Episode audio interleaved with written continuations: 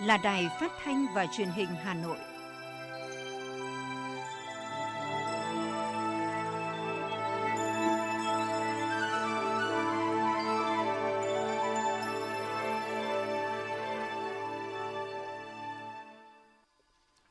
Kính chào quý vị các bạn. Bây giờ là chương trình thời sự của Đài Phát thanh và Truyền hình Hà Nội, phát trực tiếp trên sóng phát thanh tần số FM 90 MHz. Trên nay thứ ba, ngày 18 tháng 1 có những nội dung chính sau đây.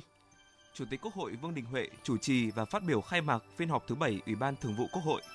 Họp báo quốc tế về kết quả nhiệm kỳ Việt Nam làm Ủy viên không thường trực Hội đồng Bảo an Liên Hợp Quốc năm 2020-2021.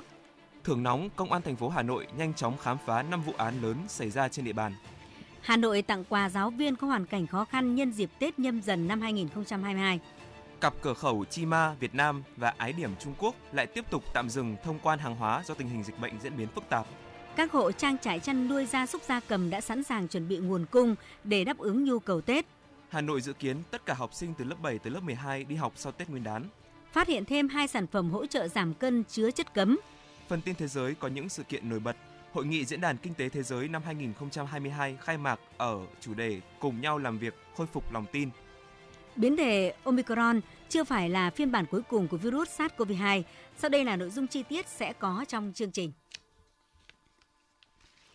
Thưa quý vị các bạn, sáng nay tại nhà Quốc hội dưới sự chủ trì của Chủ tịch Quốc hội Vương Đình Huệ, Ủy ban Thường vụ Quốc hội khai mạc phiên họp thứ 7.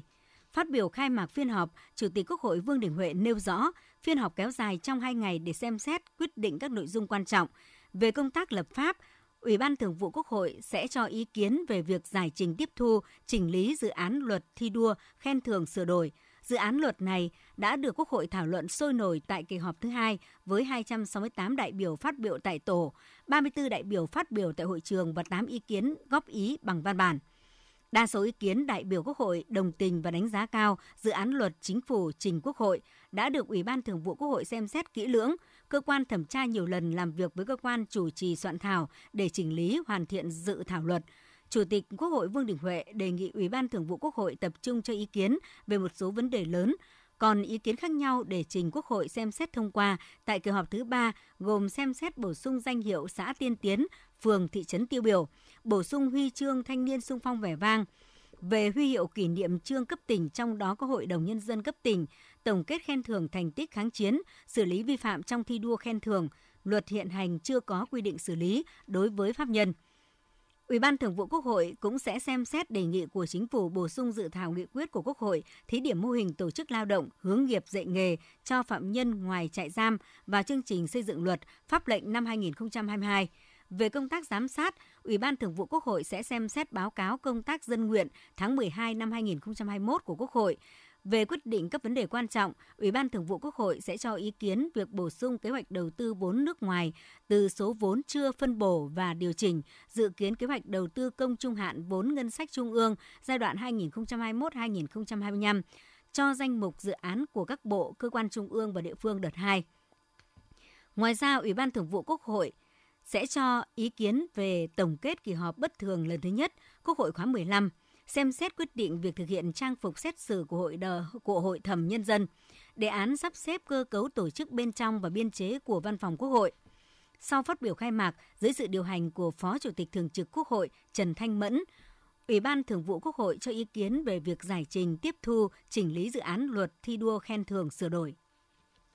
Chiều qua, tại nhà khách chính phủ, Bộ trưởng Bộ Ngoại giao Bùi Thanh Sơn đã chủ trì buổi họp báo quốc tế về kết quả nhiệm kỳ Việt Nam làm Ủy viên không thường trực Hội đồng Bảo an Liên Hợp Quốc năm 2020-2021. Với thông điệp xuyên suốt là đối tác vì hòa bình bền vững, Việt Nam đã tham gia Hội đồng Bảo an với một tinh thần chủ động, tích cực, trách nhiệm, đề xuất nhiều sáng kiến, đóng góp thực chất vào công việc của Hội đồng Bảo an. Đặc biệt, bất chấp ảnh hưởng của đại dịch COVID-19, Việt Nam đã phối hợp chặt chẽ cùng với thành viên trong Hội đồng Bảo an Liên Hợp Quốc để duy trì hoạt động thông suốt của Hội đồng Bảo an, tổ chức hơn 840 cuộc họp cấp đại sứ trở lên, hàng nghìn cuộc tham vấn các cấp và đã thông qua 254 văn kiện quan trọng. Nhiều vị đại sứ tại buổi họp báo đã phát biểu chia sẻ, đánh giá cao những đóng góp tích cực, có trách nhiệm của Việt Nam trên cương vị này trong hai năm vừa qua. Chiều qua tại trụ sở Công an thành phố Hà Nội, Bộ Công an, Ủy ban nhân dân thành phố Hà Nội đã tổ chức hội nghị công bố trao quyết định khen thưởng cho các tập thể cán bộ có thành tích xuất sắc trong công tác đấu tranh phòng chống tội phạm cao điểm trước trong và sau Tết Nguyên đán nhâm dần năm 2022. Tới dự và chỉ đạo hội nghị có Thứ trưởng Bộ Công an Nguyễn Duy Ngọc, Phó Chủ tịch Thường trực Ủy ban nhân dân thành phố Hà Nội, trưởng ban chỉ đạo 138 thành phố Lê Hồng Sơn. Trong các ngày từ mùng 8 tháng 1 đến ngày 16 tháng 1, trên địa bàn thành phố xảy ra 5 vụ cướp tài sản buôn bán vũ khí thô sơ với số lượng lớn gây hoang mang dư luận, thể hiện sự liều lĩnh manh động của tội phạm. Tất cả những vụ cướp trên chỉ trong vòng chưa đầy 24 giờ, các lực lượng nghiệp vụ công an thành phố Hà Nội đã nhanh chóng xác định bắt giữ đối tượng, ổn định tình hình an ninh trật tự, tạo niềm tin mạnh mẽ trong các tầng lớp nhân dân thủ đô. Báo cáo sơ kết về kết quả một tháng thực hiện cao điểm tấn công chấn áp tội phạm dịp Tết Nguyên đán nhâm dần năm 2022, từ ngày 30 tháng 12 năm 2021 đến ngày 13 tháng 1 năm 2022, số vụ phạm tội về trật tự xã hội tăng 41,5%. Hầu hết các loại tội phạm tội danh đều tăng so với thời gian liền kề trước đó. Cụ thể, cướp tài sản xảy ra 3 vụ, tăng 2 vụ, bằng 200%, cướp giật tài sản xảy ra 8 vụ, tăng 3 vụ bằng 60%. Đoàn kiểm tra số 4 của Ủy ban nhân dân thành phố do đồng chí Nguyễn Mạnh Quyền, thành ủy viên, Phó Chủ tịch Ủy ban nhân dân thành phố làm trưởng đoàn đã tiến hành kiểm tra công tác phòng chống dịch COVID-19 trên địa bàn hai huyện Mỹ Đức và Ứng Hòa. Tại các buổi làm việc, đoàn kiểm tra tập trung vào nhiều nội dung xung quanh công tác chỉ đạo, triển khai thực hiện các biện pháp phòng chống dịch COVID-19, thực hiện trạm y tế lưu động theo chỉ đạo của thành phố, quản lý các trường hợp F1, F0 trên địa bàn, điều tra, truy vết, cách ly, khoanh vùng ổ dịch. Vượt qua nhiều khó khăn, tình hình kinh tế xã hội hai huyện Mỹ Đức và Ứng Hòa đều có những kết quả tốt trong năm 2021. Các chỉ tiêu phát triển năm đều đạt và vượt mục tiêu công tác phòng chống dịch COVID-19 được thực hiện bài bản, chủ động, tích cực nhất trong điều kiện thực tế từng địa phương. Để thích ứng trong tình hình mới, đồng chí Phó Chủ tịch Ủy ban nhân dân thành phố Nguyễn Mạnh Quyền yêu cầu hai huyện bám sát điều kiện thực tiễn của địa phương, vận dụng linh hoạt và hiệu quả các chỉ đạo của cấp trên và cơ quan chuyên môn vào công tác phòng chống dịch và điều trị người mắc COVID-19. Đặc biệt, chú trọng vào công tác truyền thông phòng chống dịch COVID-19, công tác hậu cần, tiêm chủng vaccine phòng COVID-19, công tác kiểm tra, giám sát việc thực hiện nghiêm các chủ trương, chính sách của Trung ương và thành phố trong công tác phòng chống dịch trên địa bàn. Chiều cùng ngày, Ủy viên Ban Thường vụ, trưởng Ban Nội chính Thành ủy Nguyễn Quang Đức đã đến thăm chúc Tết và tặng quà các gia đình chính sách tại huyện Sóc Sơn. Chúc Tết và tặng quà tại xã gia đình mẹ Việt Nam Anh Hùng Đàm Thị Bảy và gia đình hộ nghèo. Ông Nguyễn Minh Sơn ở xã Hồng Kỳ, gia đình bà Hoàng Thị Thu Hà, nữ doanh nhân có nhiều thành tích xuất sắc trong công tác hội phụ nữ và phòng chống dịch. Ở xã Trung Giã, trưởng ban nội chính thành ủy Nguyễn Quang Đức đã cảm ơn sự hy sinh, đóng góp của mẹ Việt Nam anh hùng, có hai con là liệt sĩ và cá nhân các gia đình đã có nhiều thành tích cho sự nghiệp xây dựng và bảo vệ đất nước đồng thời chúc sức khỏe và mong muốn các hộ gia đình tiếp tục phát huy truyền thống cách mạng, gương mẫu chấp hành tốt chủ trương, đường lối của Đảng, chính sách và pháp luật của nhà nước, động viên con cháu nỗ lực vượt qua khó khăn, tích cực phát triển kinh tế, nâng cao đời sống, hưởng ứng các phong trào thi đua của địa phương, góp phần xây dựng huyện Sóc Sơn ngày càng phát triển đổi mới. Nhân dịp này, trưởng ban nội chính thành ủy cũng đề nghị cấp ủy Đảng, chính quyền địa phương thực hiện tốt công tác đền ơn đáp nghĩa, chăm sóc các gia đình chính sách trên địa bàn, tiếp tục đẩy mạnh các hoạt động uống nước nhớ nguồn, góp phần chăm lo cho gia đình chính sách, người có công ổn định cuộc sống. Ngân hàng Nông nghiệp và Phát triển Nông thôn Agribank Việt Nam cũng vừa phối hợp với quận Hà Đông tổ chức tặng quà các hộ có hoàn cảnh khó khăn trên địa bàn quận Hà Đông nhân dịp Tết Nguyên đán nhâm dần năm 2022. Tại chương trình, Ngân hàng Agribank Việt Nam trao tặng các phần quà và tiền mặt trị giá 500 triệu đồng. Nguồn lực này được trao cho hơn 200 hộ cận nghèo, hộ có hoàn cảnh khó khăn và một số trường hợp thuộc các hội, hội người khuyết tật, hội người mù, hội nạn nhân chất độc da cam dioxin và hội thanh niên sung phong quận Hà Đông. Chiều cùng ngày, đại biểu Quốc hội, Phó chủ nhiệm Ủy ban Tư pháp của Quốc hội Đỗ Đức Hồng Hà cùng đại diện Ngân hàng Agribank Việt Nam, đại diện quận Hà Đông đã đến thăm, hỏi và trao phần quà Tết ý nghĩa cho bà Dương Thị Thìn, thuộc diện người cao tuổi cô đơn ở tổ dân phố Hoàng Văn Thụ, phường Dương Nội và hợp tác xã Vụn. Đơn vị sử dụng lao động là người khuyết tật có địa điểm tại phường Vạn Phúc. Nhân dịp Tết Nguyên đán nhâm dần năm 2022, Sở Giáo dục và Đào tạo cùng Công đoàn ngành giáo dục Hà Nội tổ chức các đoàn thăm hỏi và trao quà hỗ trợ cho cán bộ giáo viên, nhân viên có hoàn cảnh đặc biệt khó khăn đoàn công tác do Giám đốc Sở Giáo dục và Đào tạo Hà Nội Trần Thế Cương đã tới thăm tặng quà Tết thầy giáo Ngô Văn Hiếu, trường phổ thông cơ sở Nguyễn Đình Triều, quận Hai Bà Trưng. Đoàn công tác cũng tới thăm tặng quà thầy giáo Phạm Đình Thắng, nguyên giáo viên trường phổ thông cơ sở Nguyễn Đình Triều.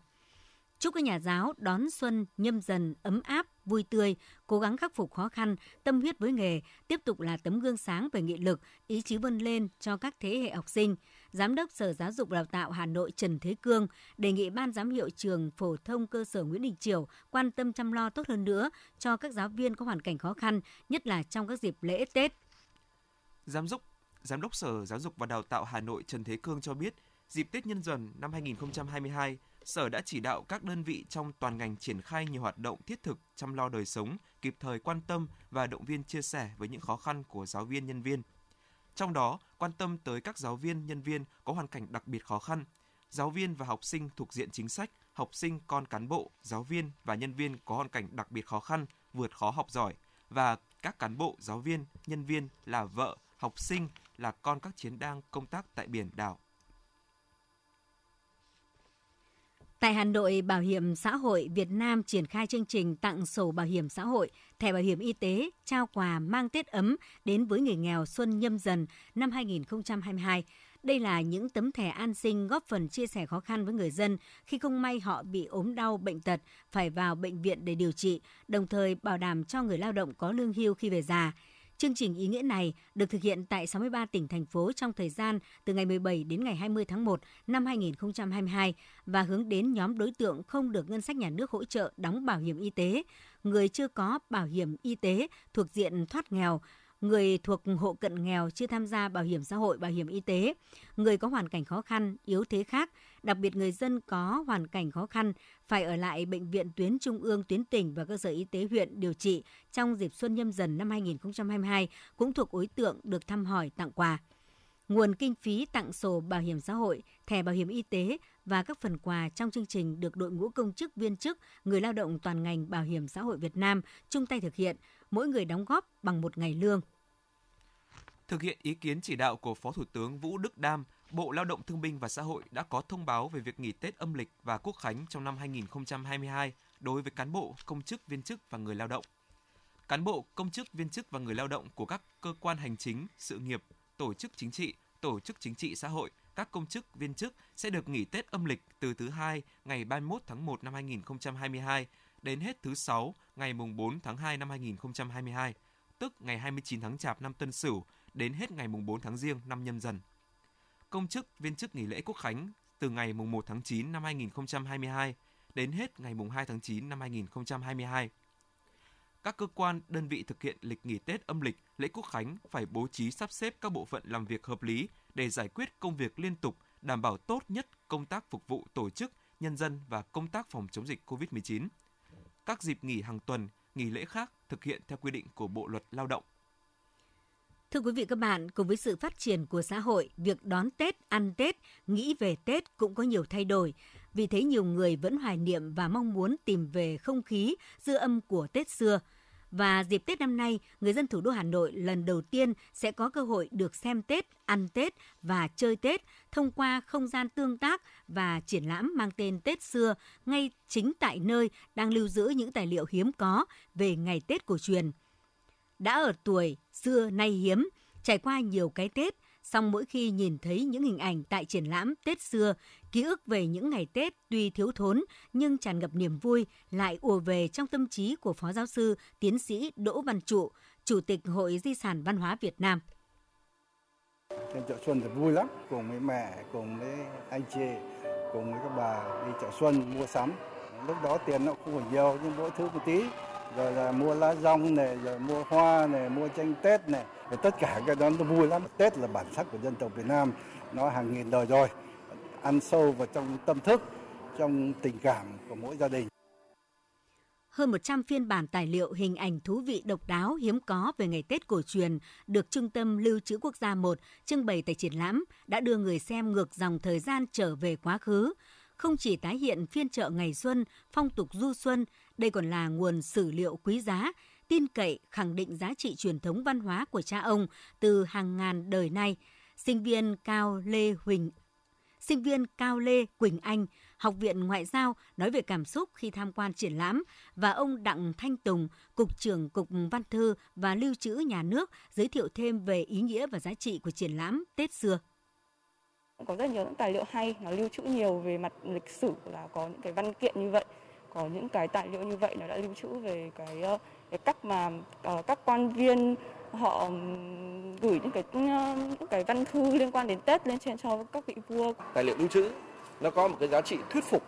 hết sức là mạnh mẽ mà các dạng tài liệu khác không có được. Thì nhận thức được cái điều đó những người làm lưu trữ uh, bao giờ cũng rất là muốn cung cấp cho cho công chúng một cái góc nhìn chính thức chính thức uh, được xác thực và thuyết phục về những các cái truyền thống văn hóa các cái ờ, sự kiện lịch sử Đặc biệt một phần không khí Tết xưa còn được phác họa sinh động thông qua không gian tương tác ngay tại triển lãm, giúp người xem được thực mục sở thị, trải nghiệm phiên chợ ngày xuân với những món ăn đặc trưng ngày Tết, phong tục xin chữ đầu năm, chợ hoa xuân, tất cả cùng tạo nên một phong vị Tết xưa đậm đà bản sắc dân tộc. Đây cũng là cảm nhận của anh Ngô Minh Kiên, Hà Nội. Có không gian vừa tương tác như thế này, vừa có cái sự tiếp cận những tài liệu như thế, nó là một cái yếu tố nó làm khơi dậy cái sự hứng thú hơn và người ta sẽ tiếp cận những cái đấy một cách rất là tự nhiên như một cái như kiểu quay về giá trị truyền thống hơn là việc mà phải học và tiếp một cách nó khá là thụ động. Mỗi người đến với triển lãm sẽ có một trải nghiệm, một suy nghĩ, cảm xúc riêng, nhưng tất cả đều hướng về ngày Tết cổ truyền của dân tộc. Và dù phong tục đón Tết, chơi Tết, ăn Tết đã có nhiều thay đổi, nhưng những nét đẹp vốn có của Tết Việt sẽ mãi là những giá trị văn hóa trường tồn trong mạch nguồn văn hóa dân tộc. Nếu quý vị mong muốn được trở về hay trải nghiệm không khí của Tết cổ truyền xa xưa, thì không gian triển lãm Tết xưa tại Trung tâm Lưu trữ Quốc gia 1 sẽ là một điểm đến thú vị trong những ngày cuối tuần hay dịp Tết sắp tới. Triển lãm sẽ mở cửa tự do từ nay đến ngày 15 tháng 3 năm nay. Mời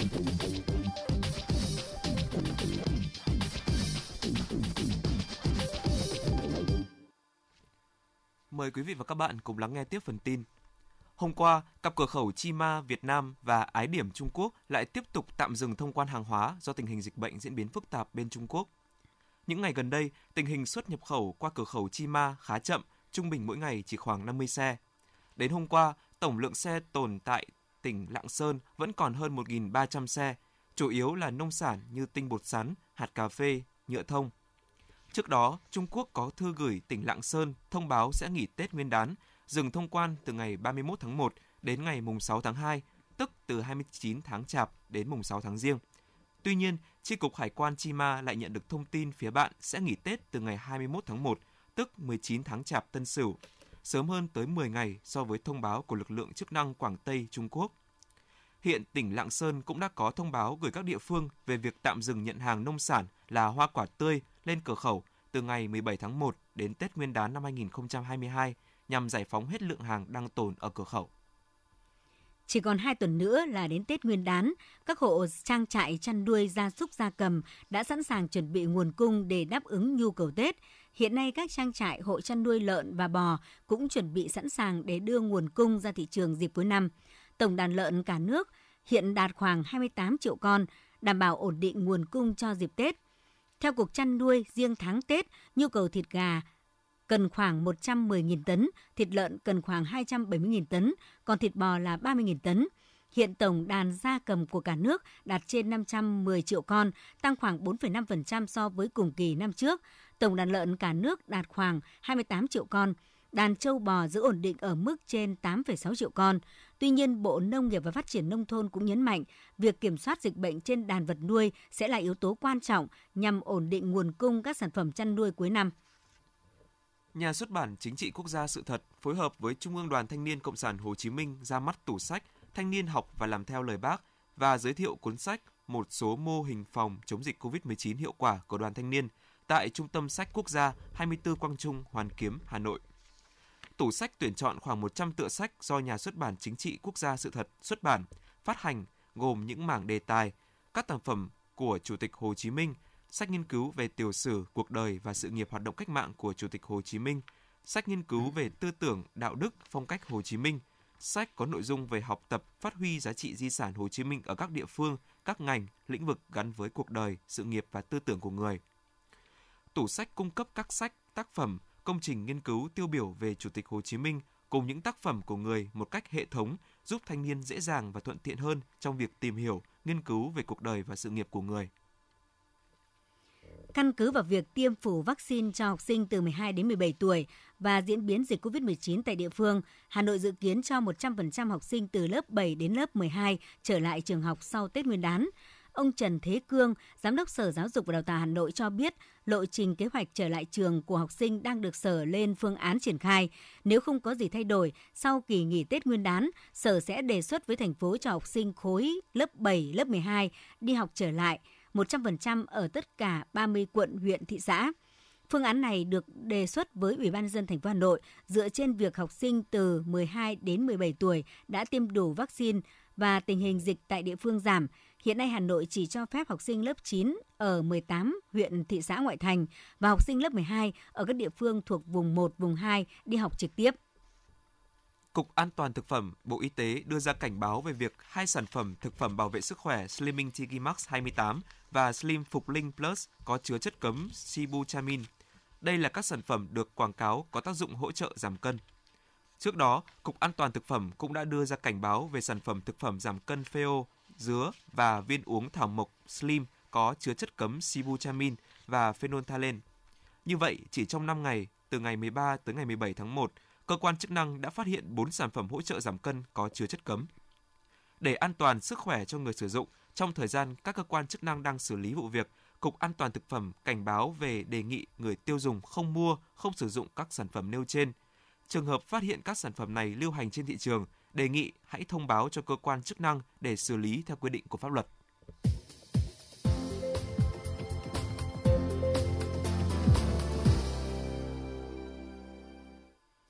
Thưa quý vị các bạn, mặc dù đã xảy ra 2-3 tuần, song dư luận vẫn chưa hết bàng hoàng và phẫn nộ về vụ bé gái 8 tuổi tại thành phố Hồ Chí Minh bị bạo hành dẫn đến tử vong. Hiện các cơ quan tố tụng đang gấp rút điều tra để xử lý đúng người đúng tội. Nhưng quan trọng hơn là sự việc này một lần nữa báo động về nạn bạo hành trẻ em ngay trong chính gia đình của mình, khiến dư luận rung động về sự tàn ác, vô cảm và xuống dốc về đạo đức của một bộ phận xã hội. Vụ việc này đã dậy sóng dư luận với đòi hỏi một bản án đích đáng và nghiêm minh cho những kẻ bạo hành trẻ em. Nhìn gương mặt xinh đẹp non nớt của cháu, những bức ảnh chụp thân thể đầy thương tích của cháu, lòng ai cũng quặn đau. Xảy ra giữa cộng đồng trong một thời gian dài, chỉ cách thế giới bên ngoài một bức tường, thế nhưng kết cục đau thương vẫn đến với một em nhỏ, bất chấp lương tri và pháp luật. Các vụ việc tương tự cũng đã xảy ra, một câu hỏi lớn đang đặt ra là tình thương máu mủ huyết thống ở đâu, đạo đức và trách nhiệm xã hội ở đâu trong sự việc đau lòng này. Thử gõ từ khóa bạo hành trẻ em vào Google bằng tiếng Việt, bạn sẽ tìm được 27 triệu kết quả trong vòng 0,46 giây. Tháng 5 năm 2020, trên mạng xã hội Facebook xuất hiện đoạn clip ghi lại cảnh một phụ nữ ở Bình Dương bóp cổ, đánh đập, nhấc bổng người bé trai lên rồi đánh tới tấp vào mặt, đầu của bé mặc cho bé khóc thét – theo công an, người phụ nữ trong clip là mẹ kế của cháu bé. Ngày 6 tháng 8 năm 2018, chị Phan Thị Hờ, Tuyên Quang đã lên mạng xã hội tố cáo chồng cũ và mẹ kế bạo hành dã man con trai chị là cháu Nguyễn Đăng Ca, 12 tuổi, suốt nhiều năm. Tháng 11 năm 2017, cô giáo phát hiện vết bỏng trên tay bé gái NHNT 7 tuổi ở Châu Thành, Kiên Giang. Công an đã mời cha mẹ đến làm việc vì nghi bị mẹ kế và cha ruột bạo hành. Và gần đây là vụ việc bé Vân An khiến dư luận rúng động. Chia sẻ với báo giới, Đại tá Nguyễn Sĩ Quang, Phó Giám đốc Công an Thành phố Hồ Chí Minh cho biết vụ việc đã được thống nhất lập án điểm, cơ quan chức năng sẽ tập trung điều tra truy tố, xét xử nghiêm khắc để cảnh tỉnh toàn xã hội, không để tái diễn những vụ án đau lòng như thế này. Công an thành phố à, đã thống nhất với liên ngành tố tụng sẽ đưa đây là một cái vụ án điểm để tập trung điều tra truy tố và đưa ra xét xử điểm để cảnh tỉnh răng đe chung cho toàn xã hội. Hiện trường là căn hộ cao cấp kín, thời điểm dịch Covid-19, người dân cách ly tại nhà, thời điểm xảy ra vụ việc dù đã hết giãn cách, nhưng ảnh hưởng của dịch vẫn còn đa số người dân ít tiếp xúc, quan tâm đến xóm giềng. Đến nay, công an đã phục hồi camera an ninh ở căn hộ nơi xảy ra vụ việc đau lòng, đồng thời nhiều tình tiết liên quan đến người cha là Nguyễn Kim Trung Thái và cô bạn gái của người cha là Võ, Nguyễn Võ Quỳnh Trang cũng được làm rõ. Qua đó xác định Thái có dấu hiệu hành vi che giấu tội phạm. Qua camera, cơ quan điều tra xác định Trang đánh đập bạo hành cháu An một cách dã man và những lần này đều có sự chứng kiến của Thái. Điều này đã khiến nhà báo Hoàng Nguyên Vũ phải thốt lên. Không ngờ được sẽ có một người cha như thế để cho con mình bị hành hạ suốt một năm trời như vậy và bị tước đi mạng sống trong 4 tiếng đồng hồ bị gọi là bị tra tấn, bị trà đạp và bị đánh đến chết như vậy. Ngày 30 tháng 12 năm 2021, Văn phòng Chính phủ đã có văn bản truyền đạt ý kiến chỉ đạo của Phó Thủ tướng Thường trực Phạm Bình Minh yêu cầu Bộ Công an, Ủy ban nhân dân thành phố Hà Hồ Chí Minh tiếp tục chỉ đạo các lực lượng khẩn trương điều tra, làm rõ vụ việc để xử lý nghiêm các đối tượng liên quan, không bỏ lọt tội phạm. Đại diện UNICEF tại Việt Nam cũng đã lên tiếng cảnh báo rằng các vụ xâm hại trẻ em ngày càng gia tăng, thậm chí còn nhiều hơn trong thời gian phong tỏa vì COVID-19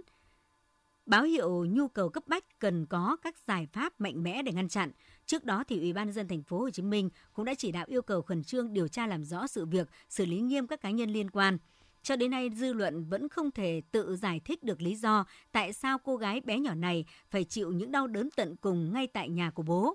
Có hay không việc người bố đồng ý để người tình sử dụng bạo lực với con gái mình và không có hành động nào ngăn cản.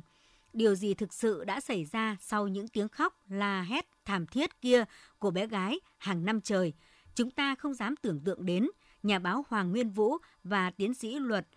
sư Đặng Văn Cường, trưởng văn phòng luật sư chính pháp nêu quan điểm.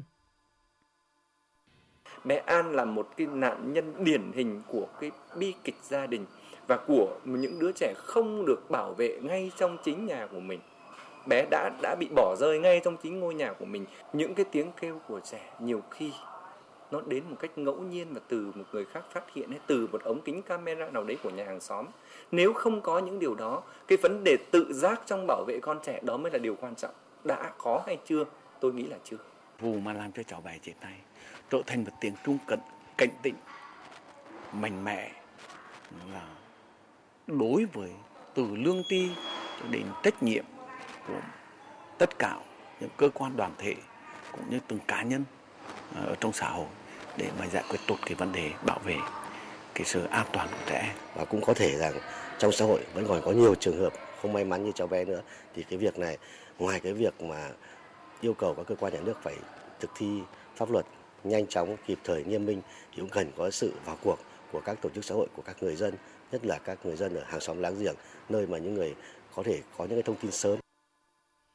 hàng loạt câu hỏi về việc người bố biết hành vi bạo hành của mẹ kế kia không mà không có biện pháp ngăn chặn. Tại sao khi con gái ở với mình thì mặc nhiên cho vợ sắp cưới bạo hành con như vậy? Ông bố có tham gia bạo hành con không? Có hay không việc ông bố biết con bị hành hạ đến tử vong nhưng không tố giác mà lại giúp đỡ mẹ kế? Dù xét ở góc độ nào thì ông bố cũng không thể vô can. Bà Lê Hoàng Trâm Anh, đại diện cha mẹ học sinh trường trung học cơ sở Lê Quý Đôn, thành phố Hồ Chí Minh bức xúc.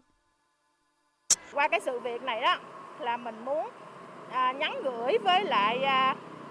những người đang sống trong cái cụm chung cư nhà ở thì nên có à, một cái sự à, liên đới với nhau chứ đừng có bàn quan. Mình cũng muốn là à, những đứa trẻ mà đặc biệt trong những cái hoàn cảnh mà có cha mẹ um, ly hôn á thì địa phương, cơ quan, chính quyền nên đặc biệt lưu tâm hơn. Câu chuyện này dường như một nỗi dai dứt của người lớn với con trẻ. Đằng sau nỗi đau của cả cộng đồng xã hội là những đòi hỏi của dư luận, người dân đang chờ cơ quan điều tra làm sáng tỏ. Nhưng dù thế nào đi nữa, sinh mạng một bé gái 8 tuổi đã bị tước đoạt bởi sự vô nhân tính của người lớn, sự vô trách nhiệm của người thân. Vâng, vụ việc em bé 8 tuổi tử vong do bị bạo hành một lần nữa gióng lên một hồi chuông để cảnh tỉnh những người lớn, những người làm cha làm mẹ trong cách hành xử với con trẻ để không bao giờ xảy ra những sự việc đáng tiếc mà không có cơ hội để làm lại.